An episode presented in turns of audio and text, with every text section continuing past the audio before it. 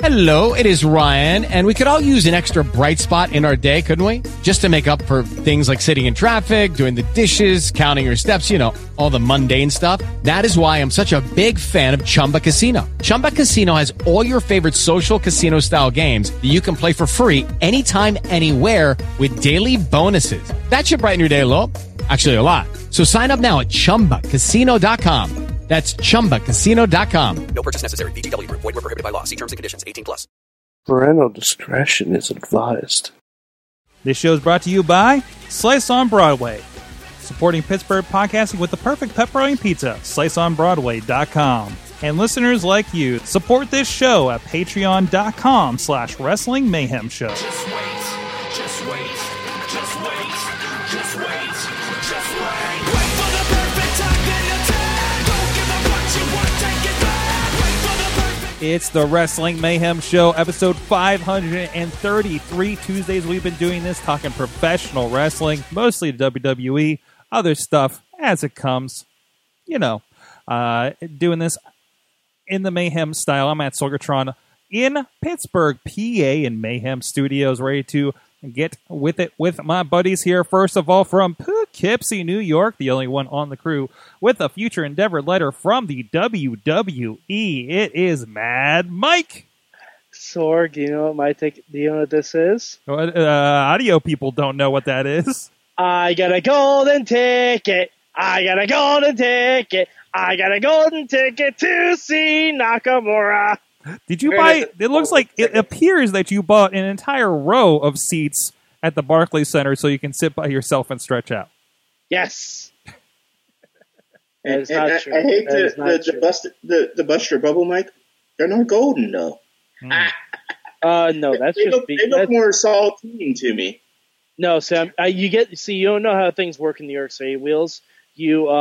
You go to Barclays Center and you exchange the whiter tickets for golden ones because that's how Jay-Z rolls. Oh, I gotcha. Yeah. Gotcha. Yeah, no, that's a real thing. There you go. Okay. And that person who just got educated on there, that is Wheels, sound guy for the Renegade Wrestling Alliance, coming at us from California, Pennsylvania. Yes, and I'm back, in black. And I survived this storm that seemed to have lasted like 3 hours, and it wasn't a 3-hour tour, that's for sure. Oh, okay, okay.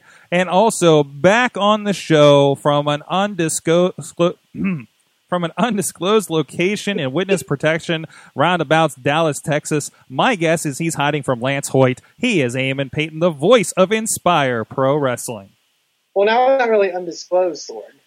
What? You kind of just said it. I did. But hey, you said it. Whatever. You know. You don't understand how witness protection works. Eamon, they would have not known if you hadn't confirmed it.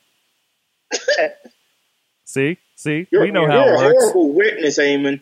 I am. How are you, Mr. Thompson? That's a Simpsons reference, folks. Jesus. No, I'm excited to be back. It's been a long time since I got to talk about wrestling on this show, but I'm here. Hi. Fantastic. And we'll see. It might be a long time further because he's on hotel Wi-Fi. Yeah. There we go. We'll see how it goes. We'll see how the internet works from Texas. He's actually trying to use one of those Wi-Fi hubs that say witness protection. Right. But in the meantime, you all out there will bear witness to this Wrestling Mayhem Show at WrestlingMayhemShow.com. Subscribe to us on all the podcast places, as well as YouTube, Facebook, all kinds of video versions of the show, and all the spin-offs we do, Midweek Wars, Indie Mayhem Show. Yeah, that returns this week, and so much more. Well, we'll see if the Wi-Fi holds out for Eamon. It returns this week. We do have interviews in the can with some good friends. Wardlow from the International Wrestling Cartel with the big Cage Fury show this weekend. And also, you can drop us a line, as so many of you have been lately, 412-206-WMS0, or that email address, Good times at WrestlingMayhemShow.com, at Mayhem Show on the Twitter, Wrestling Mayhem Show Facebook group. A lot of fantastic conversation going on there. And also, you can join us over on Patreon.com. You can join us there, too. Live.WrestlingMayhemShow.com about 10 p.m. after SmackDown Live on the East Coast. But yeah, you can join us just like our good friends have and see the stream and interact with us there. And you can also go to patreon.com/Wrestling Mayhem Show. You can support the show like six people have been. Contribute to it, become part of it, become our boss of mayhem. So many ways you can contribute there too. If you want to get the word out about whatever it is that you are doing, we have levels for that as well. We can help you with that and get your word out to the Mayhem Nation. Thank you so much to our friends that have been supporting our show, including the longest Patreon supporter, Antonio Garza of thewrestlingrevolution.com. Bo Diggity. Woo! As well as Ed Burke, the Matthew and Jennifer Carlin's Foundation for Podcast Betterment, Bobby F. J. Town, and Alex Cars. Yes, that's six. Thank you so much for everybody that has contributed on the show, and continue to as we go here. So let's get into the mayhem that is wrestling.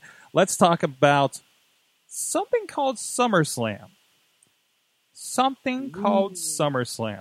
To me, I've heard of it. If you're like me and found yourself in the SummerSlam collection, it's all about Triple H and Shawn Michaels feud from 2002.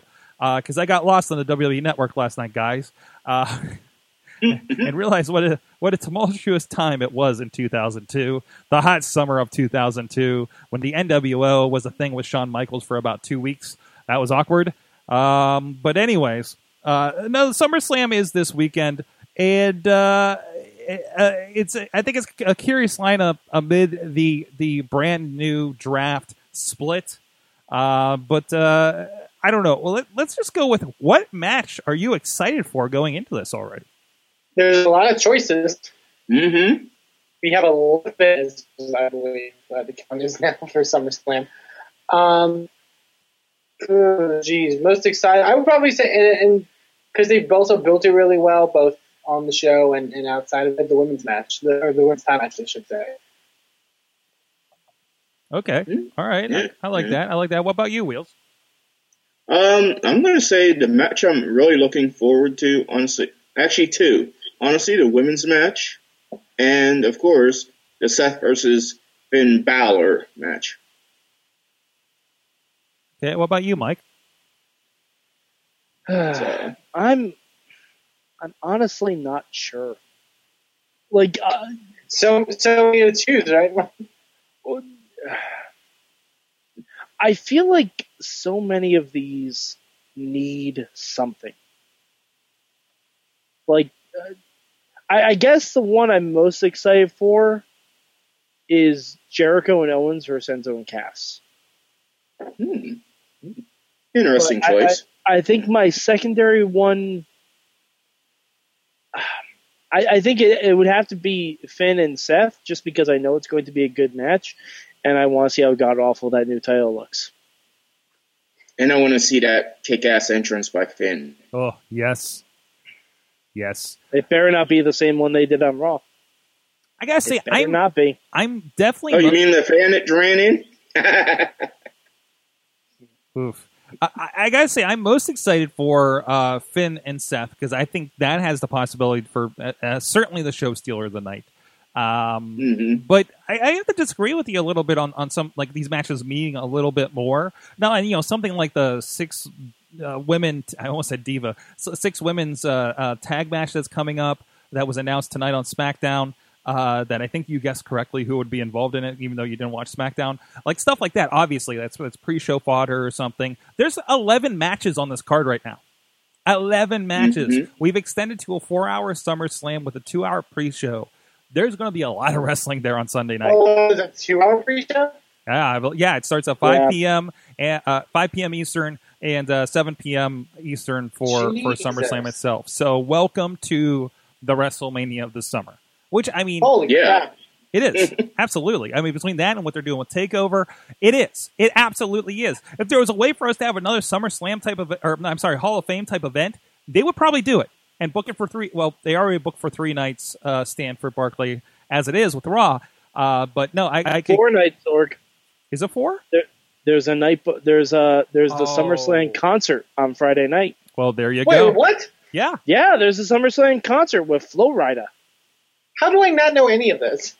Because none of us care about Flo Rida. Have you been sleeping through the wrestling shows, Eamon? I've not been paying close enough attention, apparently. It's in those things that we think are commercials, but they're really not commercials. Gotcha. Okay. But yeah, I think going to Meg's point, I think it's just because I feel like 1 month or 2 months ago, like we had the idea of what it was going to look like. It doesn't really look like this. Like, I don't think anyone expected Seth and Dean Dolph. Even the women's match, no one expected Sasha to be the champion going into it. Mm-hmm. You know, a lot of these matches I don't think people expected a month ago, 2 months ago. And maybe that's what they're doing. They're like, hey, everybody's expecting this. We'll give them that. Right. It was something to shake things up a little bit. The most predictable and probably the most boring, if you look at it that way, and I say boring kind of not objectively here, is Orton versus Brock, right? And honestly, I don't know how people can be excited for that match. Somebody is. I'm just going to be Randy Orton going out for another 8 months with a shoulder injury. Like, that's all it's going to be. But that could be fun. Wow, who knows? Let's just not wish injury on Randy Orton. He can't be that bad of a guy. I'm predicting. Like it's a hashtag spoiler alert. I mean, come on, the guy gets hurt taking his trash out. Yeah, I know. It'd be a better way to go out, actually. But yeah, it's I don't know. Just some of the I'm actually more happy with the build of Orton Brock than I am with matches like Dean Dolph. Like, I know some people really like it. I don't know. I'm just not into it. It's still just taking me so much to sell me on Dolph. You know, it's just stuff like that. It's kind of, and it's like, I like Jericho and Owens against Enzo and Cass. I like the potential of it, but it also, I just feel like it came out of nowhere. Like, they announced it last week, and I was like, when did these guys start feuding? Like, when did this happen? Like, I don't know. It's just, and like, some of the choices are just kind of weird. Like, Sami Zayn's not on the card at all. Like, I don't know. It's just... That's because he's finally free of Kevin Owens. Yet. Yeah, it's like he won at Battleground. He, like, got rid of this demon, and now he's not on the show, and Kevin is. Yet, there are 11 matches on this card, and we have room for Curt Hawkins to come back on SmackDown. Is that who's coming... Oh, fuck. Oh, I thought I was tweeting about that. Yeah. Oh God, we're gonna get Curt Hawkins and Heath Slater versus the Hype Bros, aren't we? What is SmackDown doing? Like, some of the choices, I just don't. Okay. Obviously, I got a point. Okay, for Eamon and Mike, not to get too big into the SmackDown talk, I want to stay on SummerSlam exclusively for this. But you guys haven't watched SmackDown, right? And I gotta say, I think SmackDown tonight was the best SmackDown since they started the split. I've seen it just the SmackDown for tonight. Yeah, and probably I would agree with you. There's aspects of the show I like. It's just I don't understand some of the decision making, like compared to Raw. Oh, no. It's schizophrenic. Don't get me wrong. No, absolutely. SmackDown is some of the most schizophrenic decision making I think I've seen in a while. But mm-hmm. It felt like tonight a lot of things kind of came through. Okay. I feel like the Heath Slater stuff, Sorg. That was great. That was amazing. Just a lot of things that you're like from week one, where like, what are they doing with this? It just came to, like, there were a lot of aha moments I felt like tonight. Even to the point where I was not bored by a Del Rio and John Cena match, and neither was the crowd in Austin, Texas. And I want to have a discussion with you, Eamon, about your state in professional wrestling. They're normally awful, as I responded to that. They were not awful tonight in Austin, Texas. Corpus isn't great. But, yeah, Corpus. Hey, good on Corpus for actually giving Charlotte heel heat, though. There's that, too. Yes, sure. Of course. But other than that, they were dead silent for like everything. It was very, very weird. Yet they made Brock smile. So there's that. But anyways, back to it. From SummerSlam, of course. I think It seems stacked. There's weight to it. I hate the idea that we have the Universal Championship coming up and everything else like that. But the matches around weird things like that are great. We're getting that. We're getting Charlotte and Sasha. We're getting Rusev and Reigns. Actually, is kind of interesting. We're getting a lot of Raw matches on SummerSlam. Well, that was true. Like, we did have a lot of repeat stuff. We're getting a lot of Raw. Actually, right. Now that I think about it, the proportion of it is really off. Mm-hmm. The only SmackDown matches I can think. Yeah. Okay, so I think there's 3 SmackDown matches. There's the main title match, the women's tag, and Apollo's and AJ. Yeah. Okay. So maybe there's more that I think of, but yeah. Yeah, but if you think that women's tag match is going to be on the main show. Yeah, I don't know what they're going to do. Did they announce a pre-show match for SmackDown? They didn't. Did they announce Baron versus Kalisto? Because if they didn't, guess what's going to be on that pre-show? Yes. Oh, that pre-show. And maybe we'll have a Heath Slater match. Yeah, and like this, don't get me wrong. I'm interested in SummerSlam. There's matches on the night. Like we're getting the first of a Cesaro Sheamus best of 7 series. Oh, can we talk about this? No, which is great, but it should be on SmackDown. Man, it's gonna be no. All right, hold on. I wasn't on the wrap up last night. I need to talk about this. This is not great. This is not great. Okay. This is not making Raw great again. First of all, we've already had 2 matches with them. Mm-hmm. Cesaro wins clean. Secondly, what is this series for? There's no answer because it's for nothing. If this was for like a U.S. title shot, underwhelming but okay. If this was for a Universal Championship shot at the first Raw-only pay-per-view, fine. I'm invested in that. That's great. That pushes both of these guys to try and beat each other's asses. If it's for nothing but, oh, you kicked me in the head once, the fuck? To give them the benefit of the doubt, they may say that at the end or something. They may say, you impressed us. Can you name me another best of series that wasn't for anything? Even the Terry Invitational Tournament was for Terry's managerial services and a big sack of money with a $sign on it, for Christ's sake. Yeah, you're right. And they did, to credit to the angle, they did state that it was because they have this one-upmanship between each other. But it's not one-upmanship. Cesaro won the first 2 matches. Yeah, he's already 2 ahead. I'm interested in the actual matches because I think those 2 guys work well together.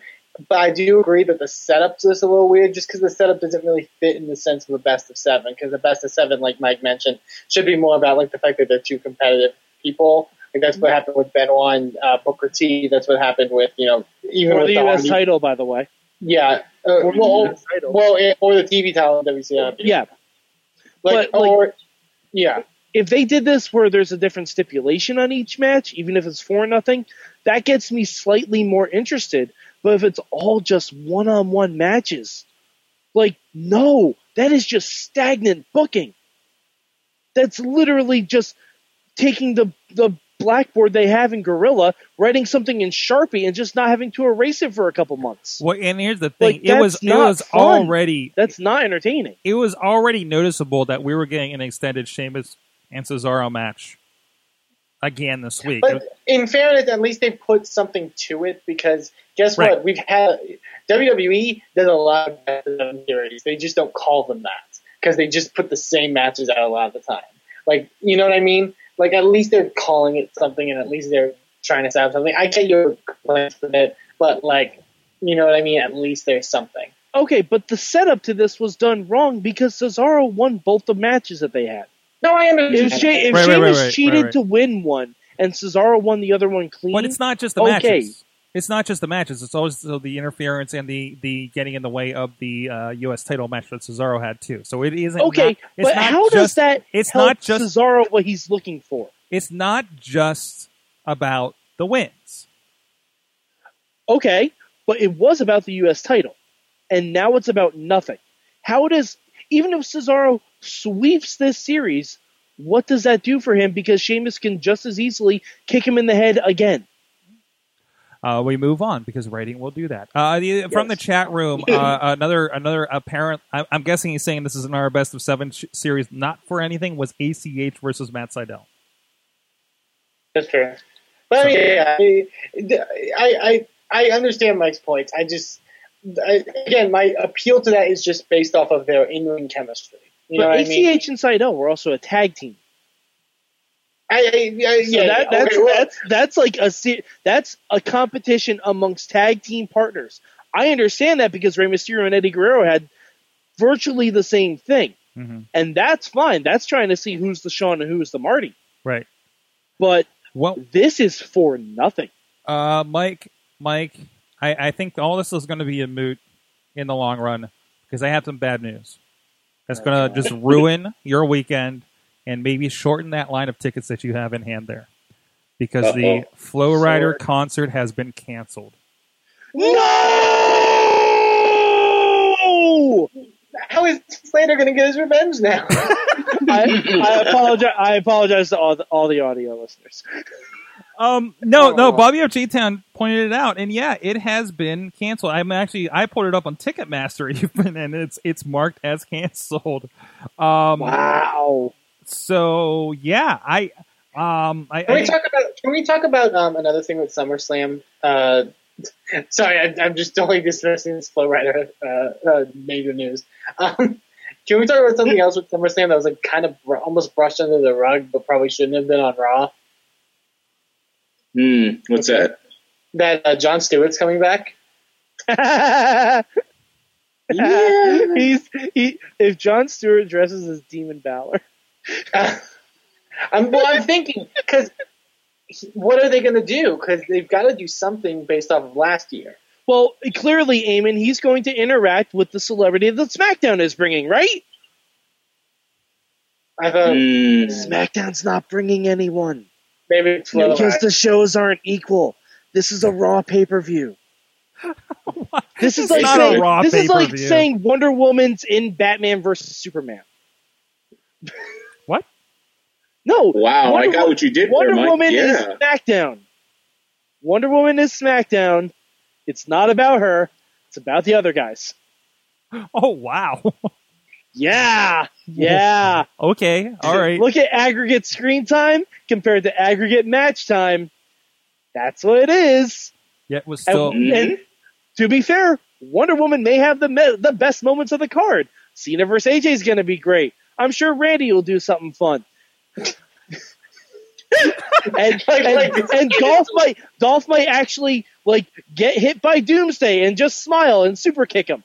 I don't know. Something could happen, but it ain't about Wonder Woman. It's about Batman versus Superman. And that will probably be as underwhelming because, as you all know, Seth Rollins and Finn Balor, their mothers are the same name. So wait a minute. So does that mean I'm confused? They're going after the DC Universal Heavyweight Championship. Yes. Yep. Mm-hmm. That's it. I see where you went there, Mike. Yes. I like it. Thank you. So SummerSlam. I'm still on this. I'm still working on this. I'm trying to figure out who Lex Luger is or Luthor is. Lex Luthor is Lex Luger. Let's just go with that. Yeah, Lex Luger makes his return. On the Lex Express, baby. SmackDown just keeps bringing in these old wrestlers. They're bringing back Rhino, Kurt Hawkins, Lex Luger. He can't wrestle, but we'll bring him back anyways. No, you know who Lex Luthor is? Paul Heyman, because he's releasing a monster. I was thinking that, yeah. I like it. All right. Well, we're going to get into the... By the way, this does mean Randy Orton is Wonder Woman. That does mean that. Ouch. John Cena is Wonder Woman. Because you know where Wonder Woman came from? Out of nowhere! Wow. And on that note, we're going to move on. Move the fuck on. Wow. Okay. That made me angry. You know what's great and can't be compared to really bad DC Comics movies? Indie wrestling. I hope. And we are celebrating this week 1 year 1 year of IndieWrestling.us, the one-stop shop to find many friends of the show, digital downloads, DVDs for our friends with the Renegade Wrestling Alliance. You can probably catch some glimpses of Wheels in there, as well as the International Wrestling Cartel, our friends with Vicious Outcast Wrestling, Prime Wrestling stuff, some great classic moments there. Documentaries with Joe Dombrowski, including the Montreal Theory and Virgil on his traveling merchandise table. If you want this stuff, if you want a discount, 50% off for the next week with the coupon code 1 year. The number 1 and year, all caps. 1 year. 50% off any digital download, as well as $5 off any DVD. We almost never have sales on our DVDs. Now we do. So go check it out, IndieWrestling.us, the great column around the indies by our friend in the mainstream media, Matt Carlins. And it's a great resource. We also have 605 Wrestling. We also have Border City Wrestling and more to come. More to come to Indie Wrestling. I've been to Border City Wrestling. That's pretty cool. Border City Wrestling. That's in Canada, isn't it? The one I went to was kind of close to Canada. It was in the Detroit, border. It was across the border city wrestling. There you go. Mm-hmm. There you go. So go check that out and so much more at IndieWrestling.us. Sign up for the newsletter to get details on sales and new releases as they come out, as well as updates on Wrestling Mayhem Show from week to week. Go check it out, IndieWrestling.us. Guys, speaking of indie wrestling, we know a lot of guys that are on NXT TakeOver anymore, don't we? NXT TakeOver Brooklyn 2. My least favorite logo of the takeovers. Yeah. It is what it is. Yeah, it is. Yeah. Mike, you're used to this. Your proximity, this is the style with the chain and everything. I just feel like it just means JTG showing up, Sork. If only. We're bringing the hood to you. I would like to see the prime time players versus crime time. Oh no! See, what they're not saying is that JTG is going to show up on SummerSlam and team with Tyus O'Neil, so they can be called the crime time players. Let's go. What's happened on Takeover? Man, the dream matches that nobody wanted this weekend at the Barclays Center. Okay, Takeover. There's a lot of stuff happening at Takeover. We got, let's see. Wait. Let me double check. Okay, we don't have the Nakamura haters on this week. But Nakamura. Wait, we got Nakamura haters? The Hooven Week?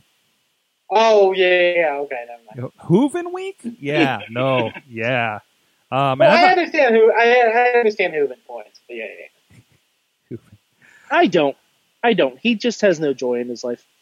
He's just sad because the Ryback's gone. Yeah, Ryback. Don't worry. He can watch TNA real soon. Oh boy. Hashtag Ryborg. NXT TakeOver.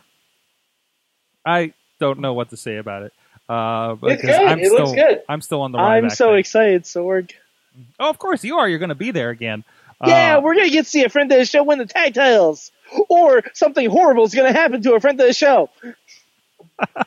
No. Either way, a friend of the show is going to happen. That's Monday Night Raw against Nia Jax every week, apparently. Side note, friend of the show, Delilah Doom this week. So Nia Jax is just systematically going through every woman you've had on the Indie Mayhem show. I see how it is, Nia.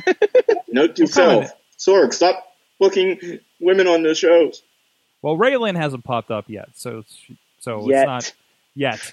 Seriously, if they swing back up this way and Raylin pops up on that, it's just that they're watching. They're watching. Who else have we talked to? Hey, Barbie Hayden will pop up, or Angel's Lane. I think we talked to. They'll just go down the line. That's gonna keep happening. Mm-hmm. It's gonna keep happening. Anyways, take over. Arya Stark's list. And Game of Thrones reference for you guys that don't watch that.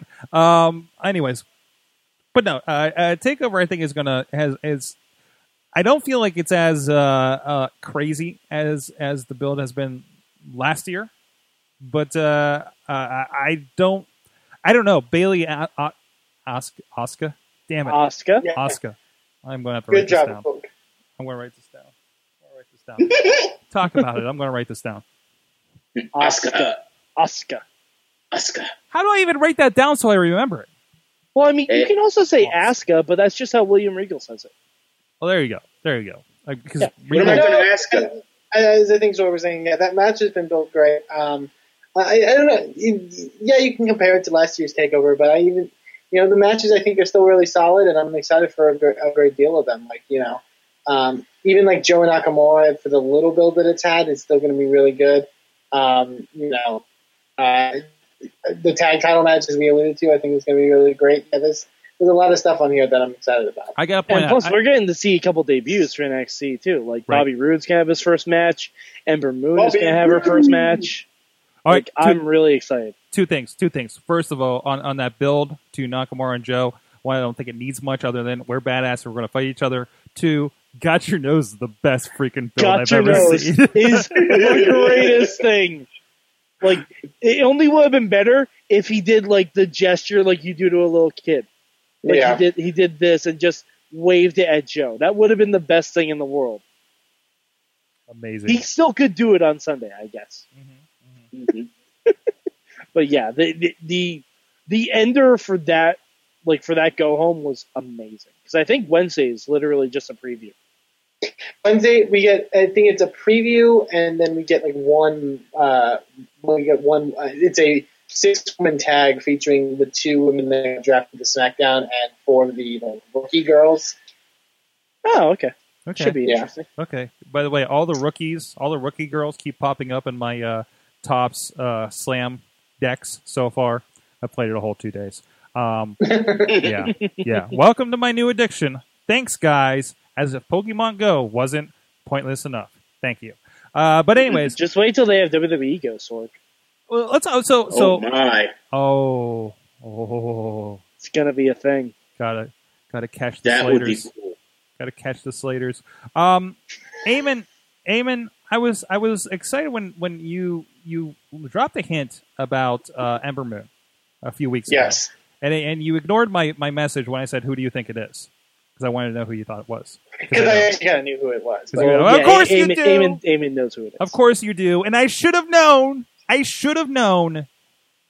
But they finally showed her this week. And I pretty much figured it out, I think. I did.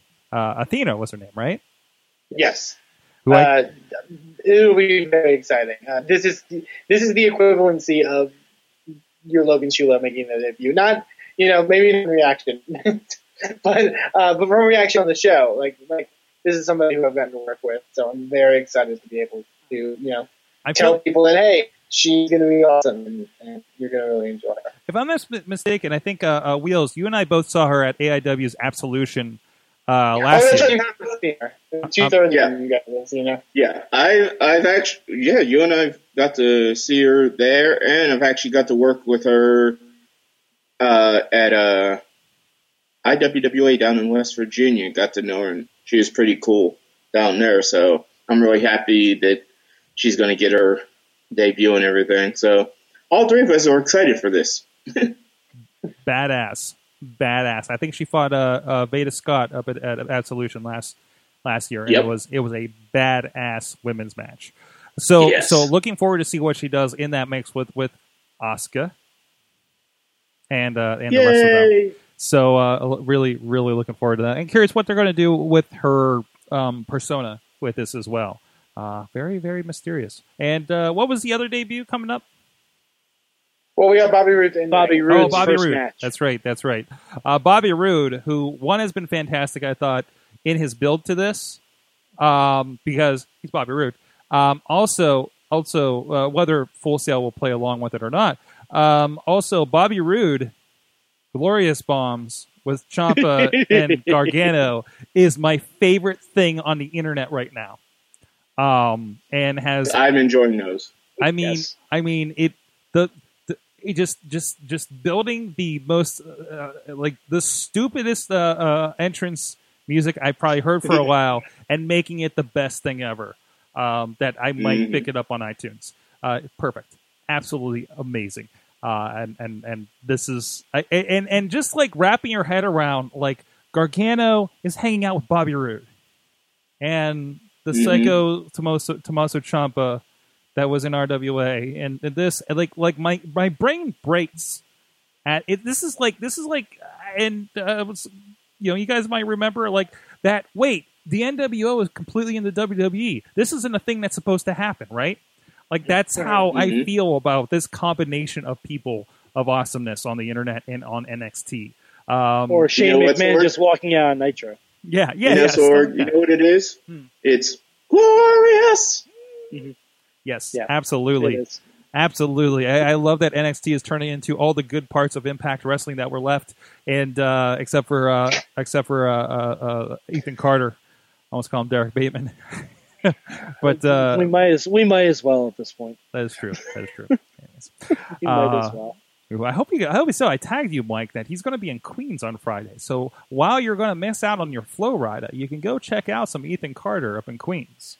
If I wasn't slinging some toys, I would probably go for that. Priorities. I get it, Mike. Other than that, I'd say Samoa Joe, Nakamura, we mentioned here briefly, but I think it's going to be a tremendous match. It's going to be a hard-hitting match. I'm also super excited for Austin Aries and No Way Jose. Yeah, that's going to be fun. That's like if you told me that match was happening before they were building up to it, I would have been like, that's weird. Okay. But no, I'm excited for that match. I think it's going to be really good. I think also I would imagine we're probably going to get, not on TakeOver, but the week after, TM61 versus the Authors of Pain. Yeah, that's what it looks like. Yeah. I would imagine that's probably going to be on there. On the No Way Jose, I think they did the right thing where they didn't let him be the weird joke Fandango thing for too long, right? Mm-hmm. Like they're like, oh yeah, he's a good fun guy, and then it's like, and we turn the switch, right?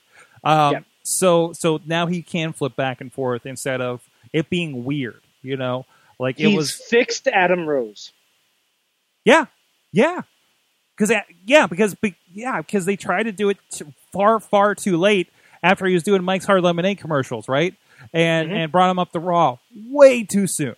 Again, like we've been saying about some of these people, like maybe Dana Brooke or maybe some of these other girls that have come up. He needs to bake a little more in NXT before he came up. Also, apparently, not be an asshole. And have domestic issues. That probably also led to it too. They need to send Ascension back down there too. Do you think? Yeah, I don't. I think they're fine. There's not much they can, especially now with the Authors of Pain down there. There's not much Ascension will be able to do. You know what? I can see them returning and kind of do a rebuild. But I mean, Ascension walks in there. Ascension did a match with whoever the tag team champions were at the time, and it was just like the good old days. I think it was Vaudevillains. Probably Vaudevillains, yeah. And so the crowd is behind them there, but I think they have to work around. They never translated. No, they never did. Yeah. They never did. It didn't work on that stage, and I don't know. I don't think it's their fault. Well, you have to remember, the Ascension was tag champs for NXT for almost a year. And they never had real competition. They always faced off against jobber teams. Well, also because there weren't any tag teams really at the time.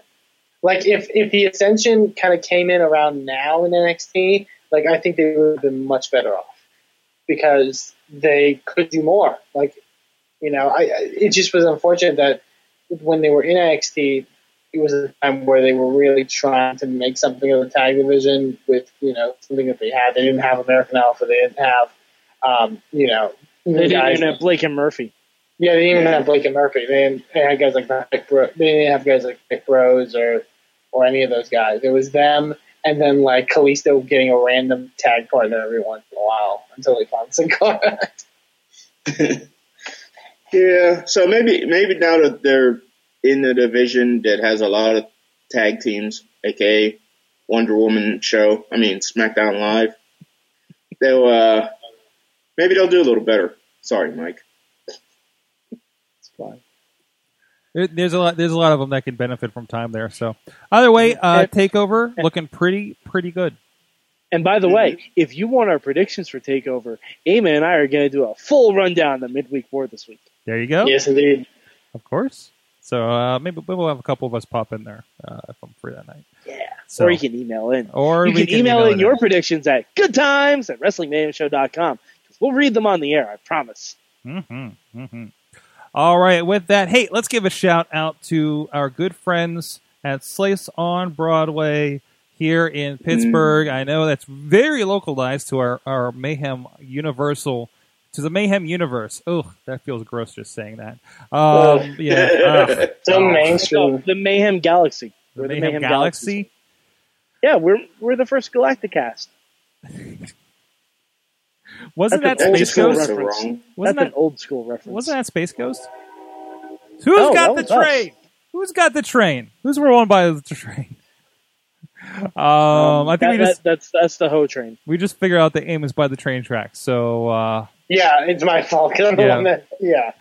I'm trying to give a plug here to our friends at Slice on Broadway here in Beachview along the tracks, as well as their other locations in Carnegie, PA, on the Main Street, as well as PNC Park, home of the Pittsburgh Pirates. Hi, Colt. But go check them out. Some friends of the show that have been supporting Pittsburgh podcasting with the perfect pepperoni pizza for a good while now. Great friends of the community, of the show, of podcasting.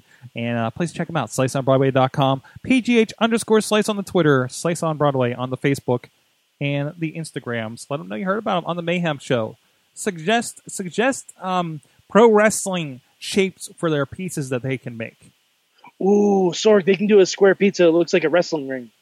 And I bet they can. These people are dough artists. A Hello Kitty dough doll is a thing they made, and it's amazing. So, ooh, maybe they can make a championship belt out of pizza. Ooh, there you go. What the raw title should be just the pizza championship. It should just be the pizza championship. We're going to check in with some friends and some other shows you should check out, and we'll be right back with the big question. Let's talk tech. Tech news discussions from the people in the industry right here in Pittsburgh. Online, gadgets, startups, and more. Check it out at awesomecast.net. Wrestling Mayhem Show. Got the crew here, of course. Hot Wheels, RWA Sound Dude in California, Pennsylvania. Mad Mike from up in Poughkeepsie, New York, and Eamon from somewhere in Texas. That if you've listened carefully enough to the entire show, you'd be able to figure it out. Follow the clues. Boppers. And if you need help, call Scooby-Doo. Mm-hmm. Anyway, so the news was dropped that, hey, No Mercy is a great name for our new pay-per-view coming up. We already heard that backlash. So inventive. Such a new, innovative name. Okay. At least I didn't call it No Fear. Yeah. Oh. Settle. Yeah. At least hasn't been a tap-out pay-per-view. Anyways. That would be a good name. That would be a good name for like an all-submission pay-per-view. Well, they're sponsored by Tap Out, so yeah. Why not? Yeah, WWE Tap Out, the show. But anyways. Every match is a submission match. Yeah. But anyways, so that backlash is coming back. Roadblock is going to be a pay-per-view. It's not officially on the site, but it's been announced as a show for us in Pittsburgh here. And there's a list of retired pay-per-views they still have listed here. We were doing this on the show where we were playing around with what shows they should bring back. I think we did that as a gold a few weeks ago, right? But seriously, what shows should they bring back? That's the big question this week is what are the retired pay-per-views over the years would you like to see return? As a Raw or SmackDown pay-per-view, I don't know if you want to disclose which one you want to bring them back as.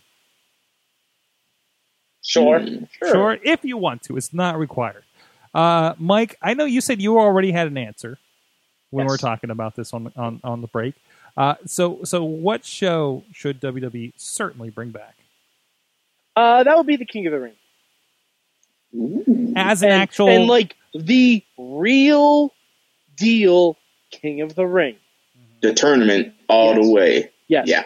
Well, not the tournament all the way. You don't need to do the tournament all the way. You can have the prelims on Raw and SmackDown. You can have that. But the whole appeal of the King of the Ring tournament was the winner needed to wrestle 3 times. That was the whole appeal of it. Like, that is what made it such a daunting tournament. Yeah, I agree. Yeah, like that's what should be brought back. They shouldn't do it as a network exclusive type of thing. They should just do it as a full-fledged pay-per-view, and you can actually have it be Raw versus SmackDown, guys, which would be really cool. And you also shouldn't, you also don't have to have them become a king character afterwards. No, right. Because if you notice, the ones that have really succeeded from the King of the Ring are the ones that didn't automatically become king something. I will counter. King Booker was... Yeah, but there were only 2 people who actually took the king gimmick and rolled with it. Uh-huh. 3 that were successful. 2, one of them not so successful, but King Mabel, King Owen Hart, King Booker. Those were the only ones that were successful. Edge never did the king thing. Blake never did the king thing. Austin never did the king thing. Brock never did. Angle never did. Well, can I roll back? Because here's a little known thing about King of the Ring. There were King of the Ring tournaments before there was a pay-per-view. Yes. Right. Mm-hmm. That was actually in one of the trivia questions I won at the bar last night. Right. And wasn't King Harley Race a king off of that? Yes. I think so. But so was the Macho King. But did King Owen, and because I don't know this because I'm bad at history, so was King Owen Hart like literally coming out with like a crown and scepter every week after? Okay. For a while. He had his light show changed to a playing card with him posing as being the King of Hearts. Gotcha. Yes. Oh, because I know he referred to himself as that. I just didn't know if he was like being... Oh yeah, no. He went full board. Because when you like the recent ones were like Sheamus, Barrett, like they actually became king characters, and they never worked out. It's much better to just have them win and then establish them as like, oh, you're now a top guy. You know what I mean? Right. Yeah, because the king gimmick shackles you, and unless you're ready to fully commit to that, and I'm not only talking to the performer but the writers.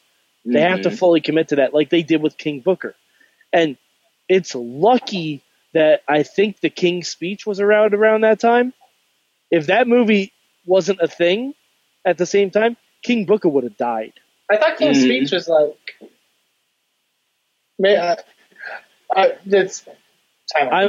I might be mistaken in my time frame, but there was something that he pulled from.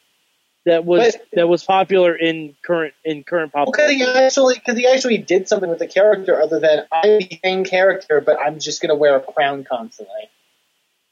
Like, you know what I mean?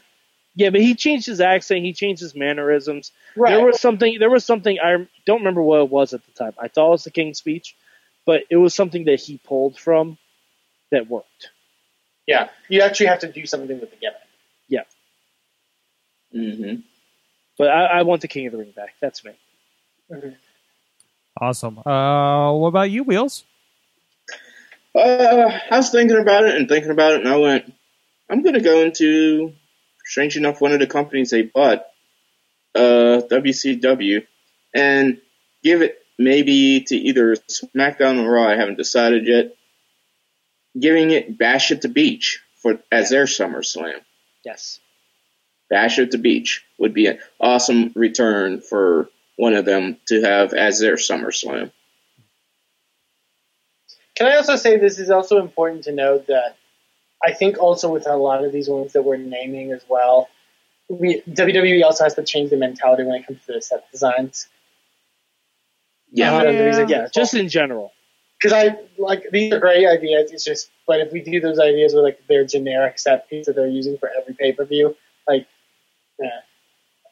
Yeah, like, I mean, I get it. New stages are hard to design. They're expensive. Yeah. But they make your pay-per-view feel special. That's one of the main reasons WrestleMania feels special, is because they have a whole, like, they do a whole Periscope thing, like, hey, here's what the stage looks like for WrestleMania this year. That's because it's the only pay-per-view where you change that now. Like, that's why Cruiserweight Classic feels so different. It's stage different. Right. And like, they use the old FCW stage. They don't use the NXT stage. But like also for pay-per-views that are like Bash at the Beach, like it's not the same if you don't have that beach kind of setting that's like infamous with that show. Like like my favorite King of the Ring stuff was when they had that big chair like that was for the entrance. Like I thought that was amazing. Like you kind of need that kind of stuff to kind of make those pay-per-views feel like pay-per-views. Yeah. Yeah, I agree. Hey, what about you, Eamon? They need beach balls. They need sand. They need the women's wrestling. No, never mind. I was going to say have the women's wrestlers. Whatever you see, they were always really good with that. Yeah. They were always really good with that. That's because Slim Jim usually sponsored those. Mm-hmm. Well, and like. I think, like, not just how, like, Halloween had it, but, like, Spring Stampede, where they would have, like, those rickety, like, you know, carts and stuff like that, and just hay bales and shit, like, stuff like that, like, you know. Even Road Wild was really cool. Well, I was going to say, because you got me thinking about it, I kind of want Road Wild, Hog Wild to be a thing again. Ooh, that would be awesome. I think that's mine. I'd love them to say, hey, we're going to do cross-promotion with Sturgis. It's a great fan base, you know. I mean, Vince is a Harley guy. Yes, but that pay-per-view lost them a lot of money. Yeah, well, yes. I'm not going to be a businessman in my decision. That's the one that I thought was cool. Watching a couple of luchadors wrestle in front of a bunch of bikers revving their engines was the most surreal and amazing thing to watch with my dad. So and Sorg, added bonus. That's how you debut Son of Havoc in WWE. There you go. Riding bitch as usual. Eamon, which one would you pick? There's nothing like a group full of motorcycle rivaling North Dakotians being super racist towards Harlem Heat. Yeah. Hashtag Trump 2016. Yes. Oh, there we go. Good times at WrestlingMayhemShow.com. Eamon, what would you pick? Please move on. I if it wasn't already coming back, my pick would have been Backlash solely because of the Hook theme set, because that's one of my favorite sets. Didn't somebody swing off of that one year? The Jacob Goodnight theme set. Yeah, basically. Who climbed on that and like rode it like as it swung? Jeff Hardy. Jeff Hardy. Well, I'm sorry. It was Brother Nero. Well, yeah. Jeff did once. I think Shane did once as well. It's something people tend to use a lot. I'm going to say, if only based off of the theme that they had at one time for this pay-per-view, I'm going to say Fully Loaded, the Dice theme pay-per-view that they had. Yes, that was good. It was good. Can I also throw in a secondary one, Sorg? All right, and this... I want them to go back to the original concept of Tribute for the Troops. Okay. Like having it outside at a military barracks. It doesn't have to be it doesn't have to be overseas. I get that. I understand why it's not. I love that they even whitewash their Tribute to the Troops show now. Like it's just like you can tell it's taking place before a SmackDown taping. Like come on, guys. Like really. Like, you can have it at an outdoor, like, make it like a USO show. Have it for actual troops, not just like, oh, here's a... Because that doesn't feel like a tribute to the troops to me. No, I was going to say, that's not a tribute. That's like, okay, we got to throw this together.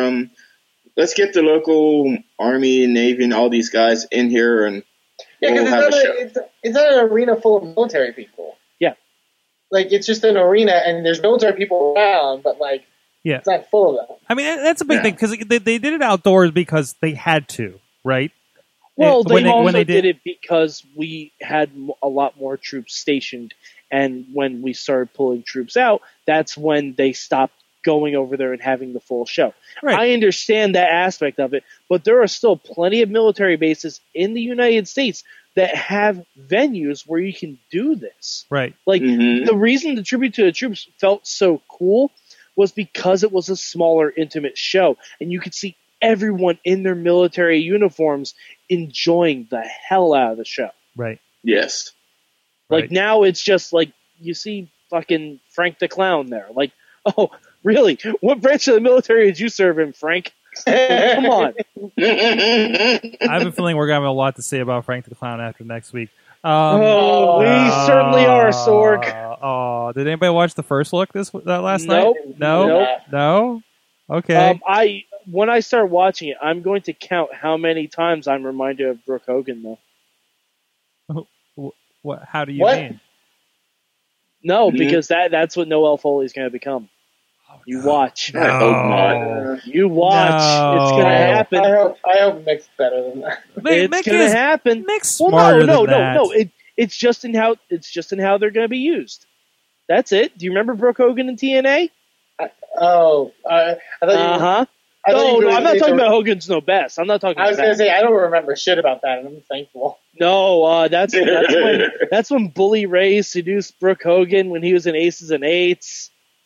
Oh, it's going to be a whole thing, you guys. Oh, but in fairness, if Rusev did that, because they teased the whole Rusev Fall stuff, like, that could be great. What? Because they did the stuff on Raw with, like, Rusev getting mad at McFoley and stuff like that. I'm pretty sure the guy who just had a wedding celebration is not going to be seducing a 19-year-old. No, it doesn't have to be seducing. Like, he can, like, kick her or something. I don't know. He can kick her. What? You want Raw to be different? Well, then. That would certainly work. Mm-hmm. Oh! Hashtag K Noel. What?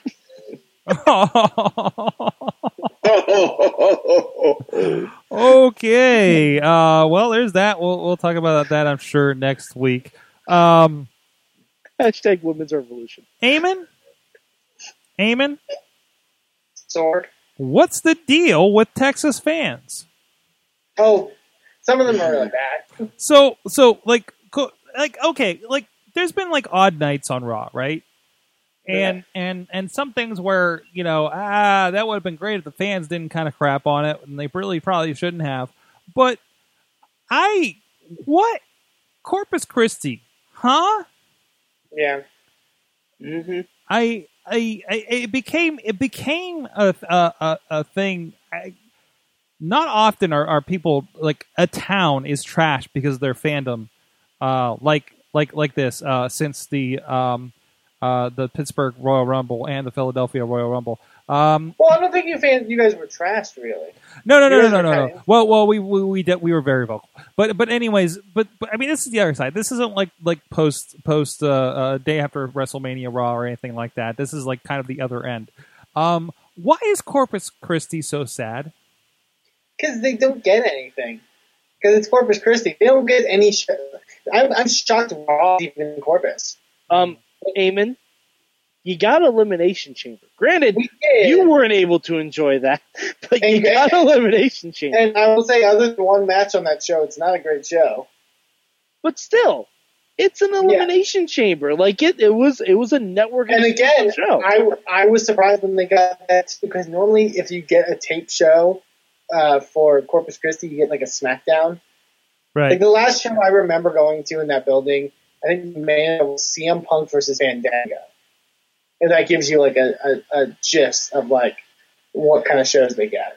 Like, it's not anything special, and the crowd is that weird, like, they're not the vocal crowd. They're the we'll take what you're giving us crowd. You know what I mean? And if we're bored, we'll just jump out of the crowd. Well, yeah. But, like, they're the crowd that's like, oh, you want us to like Roman Reigns? We'll go for Roman Reigns. Like, they're the good abiding citizens, because it's very much like a, you know, not as smart kind of crowd. You know, it's, you know, and in fairness, I don't think they really. It sucks, because that's the place where they fucking did the first main roster Balor entrance, and I don't think that should have been the place to do it. No. Like, because they don't care. Like, in fairness, they don't care. Like, they weren't even that, like, hot for, like, Enzo and Cass and stuff. Like, yeah, it's just off-putting because it's, like, that's not the crowd that cares about those kind of guys. And now the way WWE's roster is, a lot of those guys are, like, those kind of guys. You know what I mean? Right. Like, I mean, credit to them when you mentioned it. Like, they were good for the sports thing. But, like, other than that, like, they're just not the right crowd. They're not the right crowd to have, you know, certain things at. And in contrast, the reaction for the beginning of John Cena and Alberto Del Rio tonight was the hottest reaction I think I've ever heard on a SmackDown. Which is so weird. Yeah. For Austin. Yeah. Because Austin's the smart crowd. Right. Right. And tonight, they were in for John Cena. It was crazy. Crazy. You had no idea that he was fighting a guy that's not even on SummerSlam, except that it was mentioned in the segment before. Incredible. And they had a really good match, to be fair. They had an incredible match, actually, for that main event. Like I said, all together, I felt like SmackDown had a better vibe tonight than it usually does. So we've had this conversation before about bad fans and bad crowds as well. I just thought it kind of really... And people shit on vocal crowds. Like I've heard a lot of people, fans and wrestlers, shit on like NXT crowds for being too vocal and stuff like that. But I think that's a testament to, like, I would rather have a way too vocal crowd than a way too silent crowd. Yeah, exactly. Right. I mean, just sort of you and I've had this discussion of a lot of wrestlers, even in this area, they've told me, and I hate that damn train, and that they love how the RWA crowd the train is, took out his so compared to other on the hands, mm-hmm. and it's like they're like, wow. So, I mean, yeah, I agree with Eamon on, like, some people would argue, oh, I don't want too much of a vocal crowd. I'm sorry, I'd rather have a crowd into something than dead. See, it depends on what, because we say that. If you're a wrestler, yes, I think I... Oh, yeah, if you're a wrestler, absolutely. But see, as people watching it, sometimes I'm okay if the crowd shuts up a little bit. Because you watch some episodes of NXT, that crowd never shuts up. No, I disagree. Because those crowds where it's like, if that's the fourth episode they're taping and they're dead. Yeah, but that's one every four episodes. But those shows aren't as good, and they personally take me out of it. They take me out of it more when the crowd's dead than they do if they're being a little more vocal than usual. Like, I would prefer. I don't know. I'm the kind of guy where I need crowd reaction. I need people to be excited about this because it carries my excitement into it. You know what I mean? Mm-hmm. I get your point, and I understand people's complaints with, like, smart crowds or whatever. But guess what? That's going to be, if you're a wrestler complaining about, like, smart crowds and stuff like that. Like, sorry, like, if you want to make it big, that's the crowds you're going to be appealing to nowadays. That's crowds who are going to, that's just how the audience of wrestling's changed. Like, those are the crowds mm-hmm. that are going to champion you and tell their friends about you. If you're nice to them, if you're nice to them, they'll champion the hell out of you. Those are the crowds. Those are the crowds that tell all their friends about you. You got to see this guy Prince Devitt. You got to see this guy Prince Nakamura. Oh man, you got to see what Kevin this is Owens. About. You got to see this guy Kevin Steen. Do you really think Kevin Owens, as much as I like him and as much as he's talented, it's his reputation that got him where he is? Mm-hmm. Mm-hmm. You know what I mean? He built a reputation for himself. He became the fan favorite. He became the one that everyone loved and everyone thought was the best. And that's what got him his position. Certainly. Well, that's good. Wow, we got a good conversation out of just trashing Texas. I love it. Anytime, Sorg. Anytime. Sorg, I mean, honestly, I think we've had this discussion even when we've praised how great Pittsburgh did the last Raw. I mean, we've always had good discussions about crowds because we're fans still, so we're going to be vocal on what we feel is right and what's wrong. So certainly, it's not trashing Texas per se. It's just some cities do suck. No, we're trashing. By the way, I apologize in advance for how Brooklyn's probably going to be. Well, no, Brooklyn was great. I know. Like, I have a feeling. I have a feeling about SummerSlam. I know. I just have a feeling. I have a feeling a lot of that stuff at SummerSlam is going to go over like a wet fart in church. You know well, okay. SummerSlam's different. Yeah, I'm not concerned about TakeOver. TakeOver is going to be great. I'm concerned about the fan reaction to SummerSlam. I have a feeling during Sheamus and Cesaro, we're going to get JBL chants. I have a feeling during that 6-woman tag, we're going to get "We want Sasha" chants or "Hey, we want some Bayley." I just have a feeling that it's not going to be as good. If you're going to chant "We want Sasha" during that 6-woman tag, you're getting her later in the show. Shut the fuck up, like. I want to point out that that crowd will. Also be exposed to at least 5 hours of wrestling. Mm-hmm. And I want to point out that it shouldn't matter. I've been to super long shows like that. You guys have been to super long shows like that. Okay. If you're tired, don't chant something that's stupid and doesn't help the match. Mm-hmm. Just watch the match. Rest your vocal cords. Yeah. Watch and enjoy the program. I'm not going to get into my disagreement with your philosophy there. What I will do is, because remember how SummerSlam felt last year, right? We do? Like, after we watched that TakeOver, and we're like, that is the best thing I've ever watched. Good luck, SummerSlam. And then we had SummerSlam, and we're like, well, that was SummerSlam. I want to point out. So this is what SummerSlam looked like last year. Okay? I was going to bring this up if you didn't. Oh, good. Yeah, because I was talking about this with my work tonight. Of course, the main event was Undertaker and Brock Lesnar. Okay? Which that's exciting, right? It's definitely a rematch from WrestleMania, which I believe had a pretty screwy finish as well. Oh, absolutely. Yeah, that was the weird Charles Robinson. Right. The bell ringer thought he tapped, but he didn't. Like, thank you. High points were Seth Rollins and John Cena, where Jon Stewart got involved. Another screwy finish. The three-way was really good, unexpected. The three-way 9-woman tag that was the start of the Divas Revolution. Yeah, kinda. Roman Reigns and Ambrose versus the Wyatt family, Wyatt and Harper.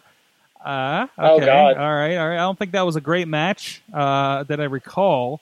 Ryback and the Big Show and the Miz for the Intercontinental Championship. Now this one. Now Big Show's looking great. Stephen Amell and Neville against Stardust and King Barrett. That was fun. That was still probably my favorite match on that. That was fun. Dolph Ziggler with Lana against Rusev with Summer Rae. Yeah. All right. New Day. No. Let's forget that feud happened. Boy, they've all really progressed, haven't they? New Day. Mm-hmm. New Day. I think this is when they won their championship for their current run. Defeated the then champion, the Primetime Players. This was referenced actually this week on Raw. Lucha Dragons and Los Matadores with El Torito. I want to think that the last champions before the current champions were the Primetime Players. Yep, wrap your head around that one. And, of course, in the opening match of the evening, Sheamus defeated Randy Orton.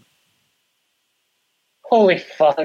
Wait, didn't Kevin Owens have a match with Cesaro on that show, too? He did. Oh, yeah, yeah. I skipped it. Sorry about that. Yeah, he did. Yep. Okay. Yep. So I was going to say, I know there was one match I really enjoyed on SummerSlam that didn't have Stephen Amell in it. Oh, God, I just realized. What if Jon Stewart interferes in AJ and John Cena's match? He might. Yeah. Jon Stewart may be SummerSlam's Pete Rose. I had that thought today when they announced that. I'd be okay with that. Yeah. And every time Seth Rollins kept yelling for Demon King, in my head I kept hearing Demon Kane. Yep, every single time. They need to stop calling him the Demon King. Well, that's the thing. The backstage segment, I thought, like, when he's walking through that hallway, I thought he saw someone and said, Demon Kane. Like, he was about to talk to Kane or someone. Yeah, yeah. I kind of wish that he would have popped up. I can't wait till we see Corporate King. Corporate Balor. Sorry. Side note. So there's some news here in Pennsylvania where our attorney general has got got caught on like 12 counts of fraud or something like that, and had to step down and all this stuff, right? Her name is Kane. And it comes up. It's gotta be Kane. It comes up on the news tonight, and there's just her picture, and I have no context for this thing. And then they play it again like the next half hour later when I'm half paying attention. I'm preparing for the show. And yeah. When she popped up, I had no idea. And it was just like, it gotta be Kane. Gotta be Kane. Okay, Sword.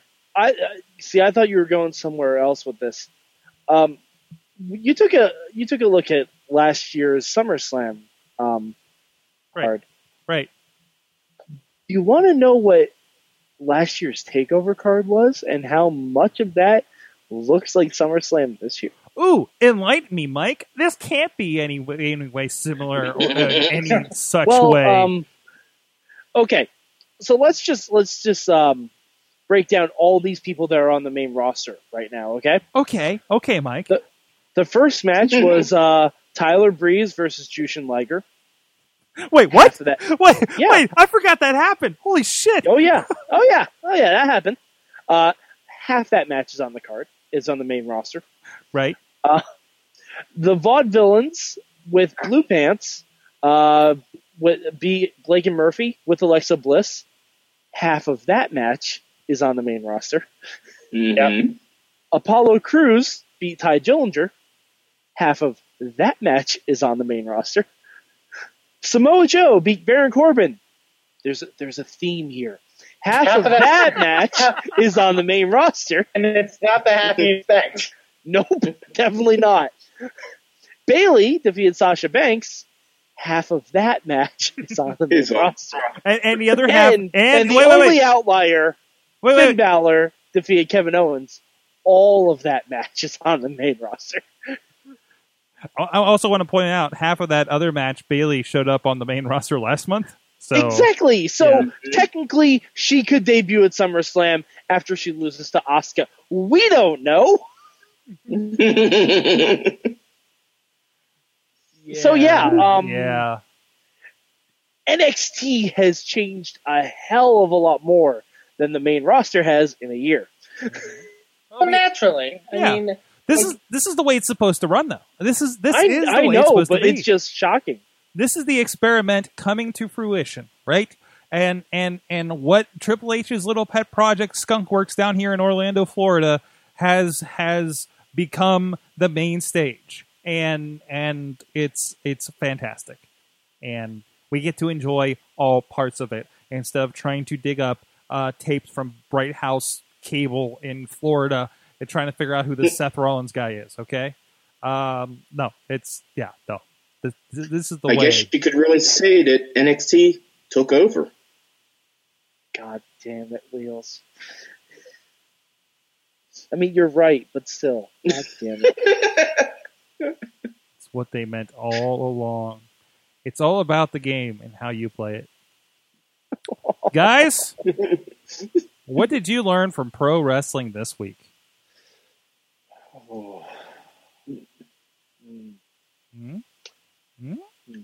I learned that I really love Naomi's entrance now. Oh, that is a kick-ass entrance.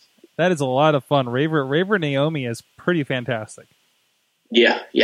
That was like, dude, that is better than Jericho jacket. Mm-hmm. Oh God, it's all blacklight shit, isn't it? Mm-hmm. Mm-hmm. Yeah, but it's great. It's really great. Okay, all right. Eamon's like, yeah, it's great. No, it is. It's really good. All right, I learned that there will never be another Undertaker, no matter how many easy layups they give you for another Undertaker. We've had an easy layup with Bray Wyatt that they've flubbed. We had an easy layup on Monday with the Demon Finn Balor, and they flubbed. They could have had this be something creepy, where he was stalking Seth the whole night, and he just ran out and they fought. Like, no. It could have been something so much more. Instead, it's just like, oh yeah, he's a guy and face me. Oh, that paint takes a while, Mike. He probably had to take 3 hours to put it all on. Yeah. That shit peels, and yeah. That's the thing with the Balor thing is, like, I realize, like, here's the thing. People don't realize how long it takes for him to do that. How long it takes for him to put himself in that. If he's going to do it for a match, he's not going to burn the whole show. Hey, you know what? Goldust does it to play Pokemon Go. Goldust has his face. Just paints his face. He doesn't paint his entire body. And then, like, you know, there's a difference. Goldust does it when he's not booked. Well, good for Goldust, okay? I'm just saying, Finn has to do it once a month. And plus, this isn't on Finn. This is on the writers. They could have done something really interesting with it. Instead, it's just like, oh, do your normal demon entrance and go out and fight. Mike, I don't give you any room to complain about this any further until we see what they do with him at SummerSlam. I think that's the difference. They're not going to bust fantastic at SummerSlam. Like, in fairness, I wish they would have just not done it on Raw. There was a very point. They shouldn't have done it on Raw. I talked. Whoa! I talked about this on the wrap up. Justin LeBar had a very good point. They said, "Well, we've been talking about this and explaining it and everything, and you have 1.5 million people on WWE Network, and over 3 million people are watching Monday Night Raw. We have to expose them to what the deal is, even if that is the only time that we're going to do it on Raw, right?" And I understand that. I understand that whole point, but there's a better way to do it to actually make it look mysterious and threatening, because they gave away, like, half of what the match is going to be like. You're just mad because it's Corpus Christi. Eamon, what did you learn? Yeah, Corpus Christi. I learned from wrestling this week that working in wrestling it puts you in a really weird position when you see somebody that you're friends with, who you work with everyone, and you're excited to see them get their ass kicked. Hashtag Rachel Levy or whatever her name was. But yeah, no, she was awesome, and I was very excited to see her, and even to get to see her cut a promo, which is crazy. Yeah, if you listen to our past interviews on the Indie Mayhem show with her, she's awesome. So go support her and then go check her out. I loved it because it was still the Delilah Doom character for the most part. Like, she was that super upbeat. Like her look. I'm just like she's talking, and I'm like, this is the girl that we talked to. Like this is like not like a character. Like, no, this is the girl we talked to. You know, like 3 times on the show. Like that's her. And even knowing what's coming, you know, that's awesome. I love that the picture going around of her unconscious on the floor with the hashtag Doomies Never Die that's been going around by your camp over there. That's pretty fantastic. So. All right. From the Twitter, our friend Red Setter 478 says Heath Slater is a down on his luck father who is trying to be good and provide. So Shane and Daniel call CPS for laughs. Oh, by the way, Sorg, I wasn't able to watch SmackDown tonight. I did some preliminary calculations on how many children Heath Slater has. Mm-hmm. Oh, boy. 8.5. A half? A half. What's the half, he's not sure he's the father or not. Oh, okay. West Virginia. It's a Maury Povich situation. West Virginia. Yeah, exactly. West Virginia. Mm-hmm, mm-hmm. Somebody, I forget which night it was, but somebody was very, very insistent on insisting that he married his cousin or something because he's from West Virginia. It got really annoying. But anyways. From the Facebook, Bobby F. J. Town learned that Brock Lesnar doesn't give a shit about Heath Slater's pool either. Alex Cars out in California, not PA, California. He learned that it feels real good to go to a local indie wrestling show after all these months, especially when doing so involves stepping out of your comfort zone. Context, he took a lift to and from the show for the first time. There you go. That is the poor man's limousine right there. Drew in here says he learned that Demon Kane is wondering why Seth keeps calling him out. We're discussing.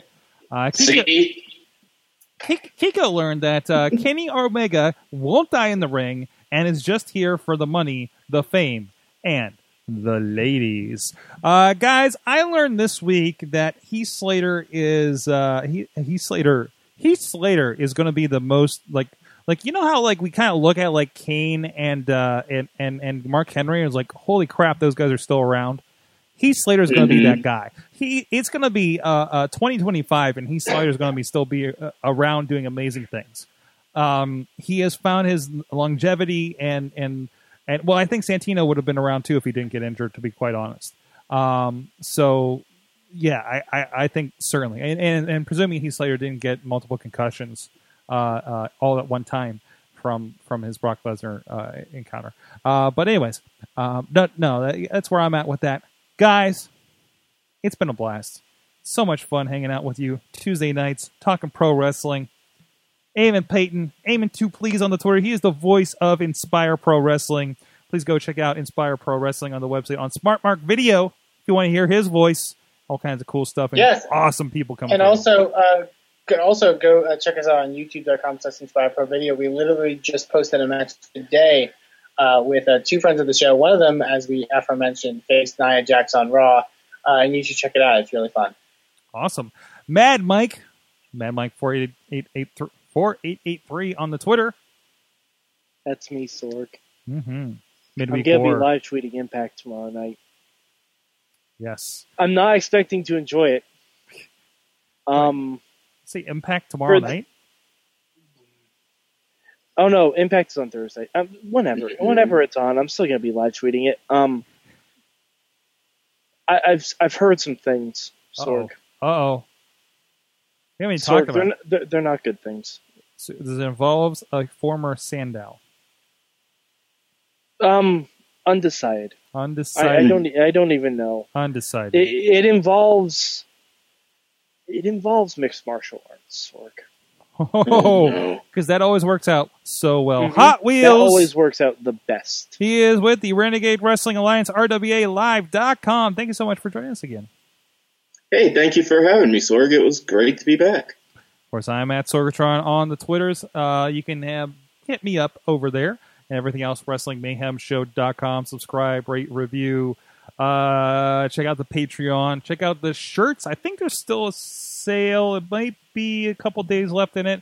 But we've been tweeting out sales for Spreadshirt and also IndieWrestling.us. The sales going on over there. For the next week. Drop us line 412-206-WMS0. Good times. Good times. At WrestlingMayhemShow.com. Thank you, everybody. Join us live. WrestlingMayhemShow.com. In the chat room, 10 p.m. Eastern Time, live after SmackDown Live. We'll see you guys next week. Mayhem out. Just wait. Just wait. Just wait. Just wait. Wait for the perfect time to attack. Don't give up what you want. Take it back. This show is a member of the Sorgatron Media Podcast Network. Find out more at sorgatronmedia.com. Guys are cool. It is Ryan here, and I have a question for you. What do you do when you win? Like, are you a fist pumper? A woohooer, a hand clapper, a high fiver. I kind of like the high five, but if you want to hone in on those winning moves, check out Chumba Casino. At ChumbaCasino.com, choose from hundreds of social casino style games for your chance to redeem serious cash prizes. There are new game releases weekly, plus free daily bonuses. So don't wait. Start having the most fun ever at ChumbaCasino.com. No purchase necessary. VGW Group. Void where prohibited by law. See terms and conditions. 18+.